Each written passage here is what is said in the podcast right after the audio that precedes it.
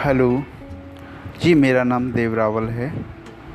मैं आजकल बहुत ही बिज़ी रहता हूँ, क्योंकि मुझे मेरी बच्ची आरोही के फ्यूचर के बारे में बहुत कुछ सोचना है। अगर ऐसे ही, अगर मैं लोगों के साथ बैठकर टाइम पास करने लगा तो मेरी बच्ची का फ्यूचर का, भविष्य का, उसके कैरियर का, फिर क्या होगा? बस यही चिंता मुझे रात दिन सताती है।